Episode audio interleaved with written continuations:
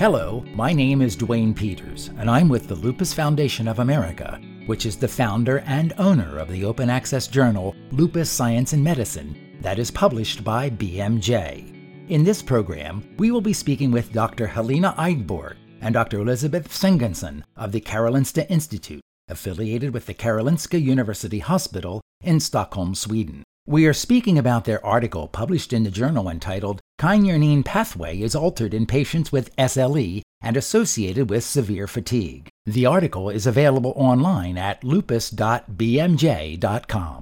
Dr. Svenungsson, explain what we mean by fatigue in lupus. From your observations, how does fatigue impact the quality of life for people with lupus?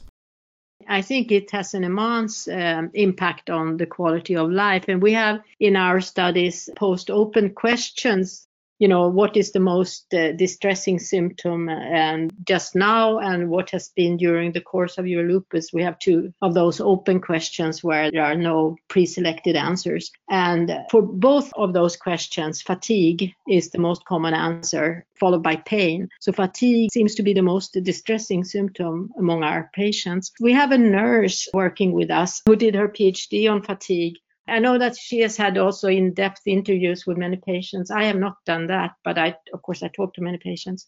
And I know that she sometimes describes fatigue as carrying a really heavy backpack that you cannot get rid of. It's sort of like, you know, you, you cannot do what you want. You cannot, you're sort of stuck with a really heavy burden that you cannot lift off your shoulders, at least not that day. Then maybe the next day it may be better again it's not the same thing really as being tired although i think tired also has part of it. But i mean only the patients really knows. Depression often is a major issue among people with lupus. Are there connections between fatigue and depression particularly as this pathway is concerned? Regarding this pathway we didn't see any associations with depression at all in lupus Depression is more common in lupus than it is in the general population. It depends on how you measure it. I think maybe twice as common or something in that order. But you can be depressed and have fatigue, but many of the patients with fatigue are not depressed. I would say the majority are not. So let's talk about the kynurenine pathway. Dr. Idborg, can you please provide an explanation about what it is and how it might be associated with fatigue? So the kynurenine pathway is um, the metabolic pathway of degradation of tryptophan to NAD. And well, about 5% of tryptophan is converted to BF5-HTP, but the majority of tryptophan is actually catabolized through the kynurenine pathway. This pathway is known to be upregulated as part of the um, activated immune response. And it also has a well established role in depression, as you mentioned. And that is highlighted by, with low tryptophan levels and high kynurenine levels, and that have been measured both in CSF and in, in plasma. Um, the kynurenine pathway has been highlighted to be a possible mechanism of fatigue, but it has not been studied in SLE. So that's why we thought it would be interesting to see if us could saw any changes in this pathway. So can you now describe how you conducted this study? What were some of the methods you used to learn about the role of the kynurenine pathway? aim with our work was to try to cover a large, well, the entire part of the pathway. So to measure the top, so the tryptophan, and then uh, kynurenine further metabolites further downstream the, the pathway to the quinolinic acid. So, for example, we looked at if we could see higher kynurenine tryptophan ratios. So that could be a measure of this enzyme that converts tryptophan kynurenine, IDO, and that have been previously been reported as higher in uh, SLE. So we used liquid chromatography mass spectrometry, LCMS, to, to measure these metabolites. But we also, in collaboration, use other methods to cover other metabolites then. So we also use gas chromatography, GCMS, and in urine, we also uh, used NMR to detect some further downstream metabolites. Dr. Svenungsson, I understand that this group was the Karolinska Institute cohort. What can you tell us about this cohort and how it helps researchers in lupus? No, we had a uh, We performed a lot of studies on this cohort, but these patients were selected actually for a metabolic study that we did in collaboration with Umeå University in northern Sweden.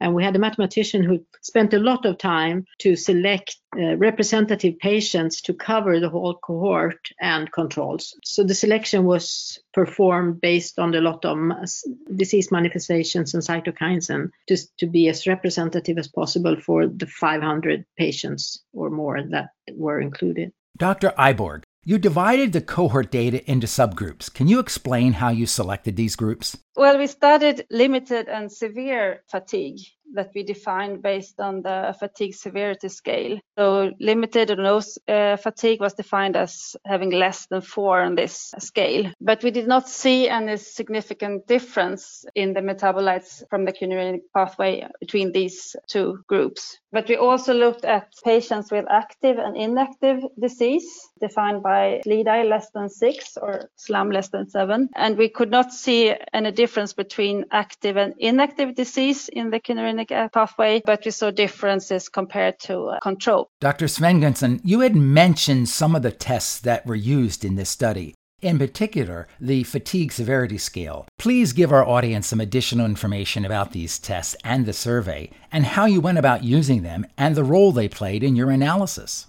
If I start with the fatigue severity scale, that's a questionnaire where you sort of answer, you can put a score between one and seven for nine different questions. So it could be like, I'm easily fatigued, is, for example, the third question. And then you score from one to seven. And for each of these questions, or my fatigue prevents sustained physical function and is another one. So you get a score, a fatigue score based on this fatigue severity questionnaire. So that's the how we looked at fatigue. You also did blood and urine analysis too. Did those tests provide any additional insights?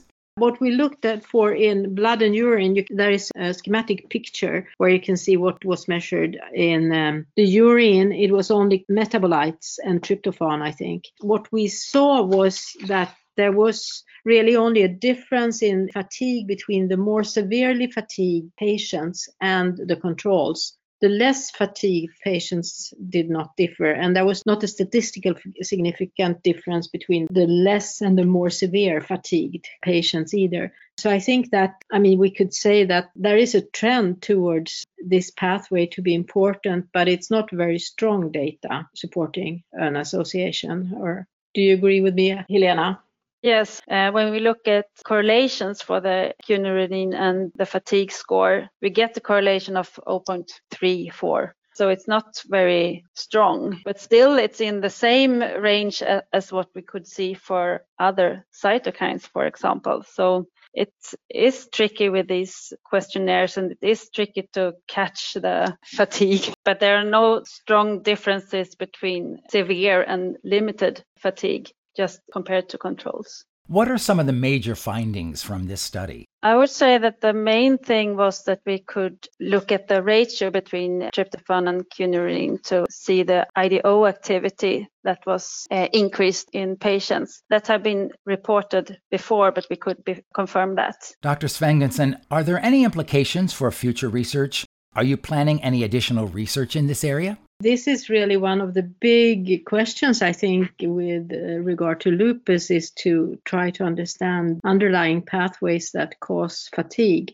We have not really continued this study, but the data is still there, and we are, I think, we are trying to put it into a larger context where we are now also looking at cytokines, how these cytokines perform with regard to fatigue. That's an ongoing work, and also there we see weak not really some but some and weak correlations but not really strong and convincing. And i think you need to put this into the context of i mean of a larger context of inflammation. There seems to be a factor of inflammation but I'm not sure that that is the major, at least not uh, of what has been measured yet. Then there may, of course, be subgroups that where this is more important. Dr. Idborg, do you want to add any additional comments here? I mean, we see that if we discuss cytokines again, that TNF alpha has a kind of medium uh, correlation 0.5 to this pathway and is known to stimulate it. Related, of course, and mm. also some uh, IP10 and so on.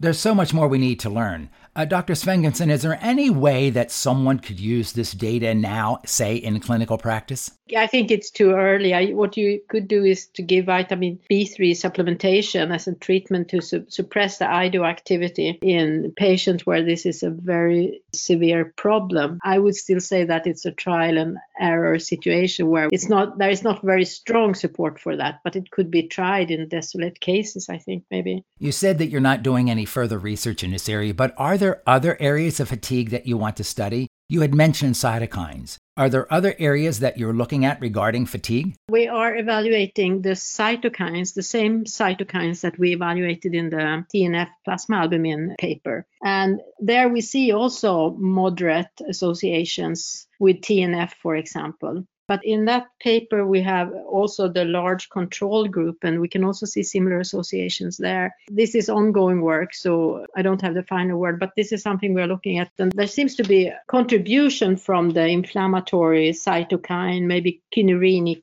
uh, pathways. But from what I feel, there is more to it that we don't really understand yet. Any final thoughts you'd like to offer before we wrap up? Uh, even if it's not the biggest piece of, of, the puzzle, I think I still think that this is important to report both the cytokines and these uh, pathways, uh, metabolites. We don't really know how important they are, and maybe we'll know more in the future. But these are important pieces that we need to describe to continue, and maybe along other lines. But but it's still important, I think.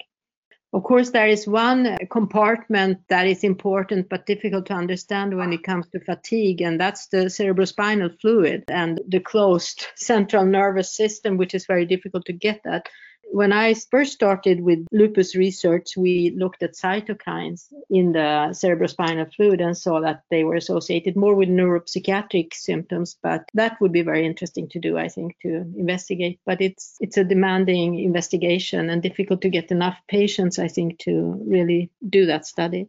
Well, I'd like to thank Dr. Helena Idborg and Dr. Elizabeth Svenungsson of the Karolinska Institute in Stockholm, Sweden, for speaking with us today about their paper Kynurenine pathway is altered in patients with SLE and associated with severe fatigue. The article is published online in the open access journal Lupus Science and Medicine. You can read this article and about other great lupus research studies at lupus.bmj.com. On behalf of the Lupus Foundation of America and BMJ, thank you for listening.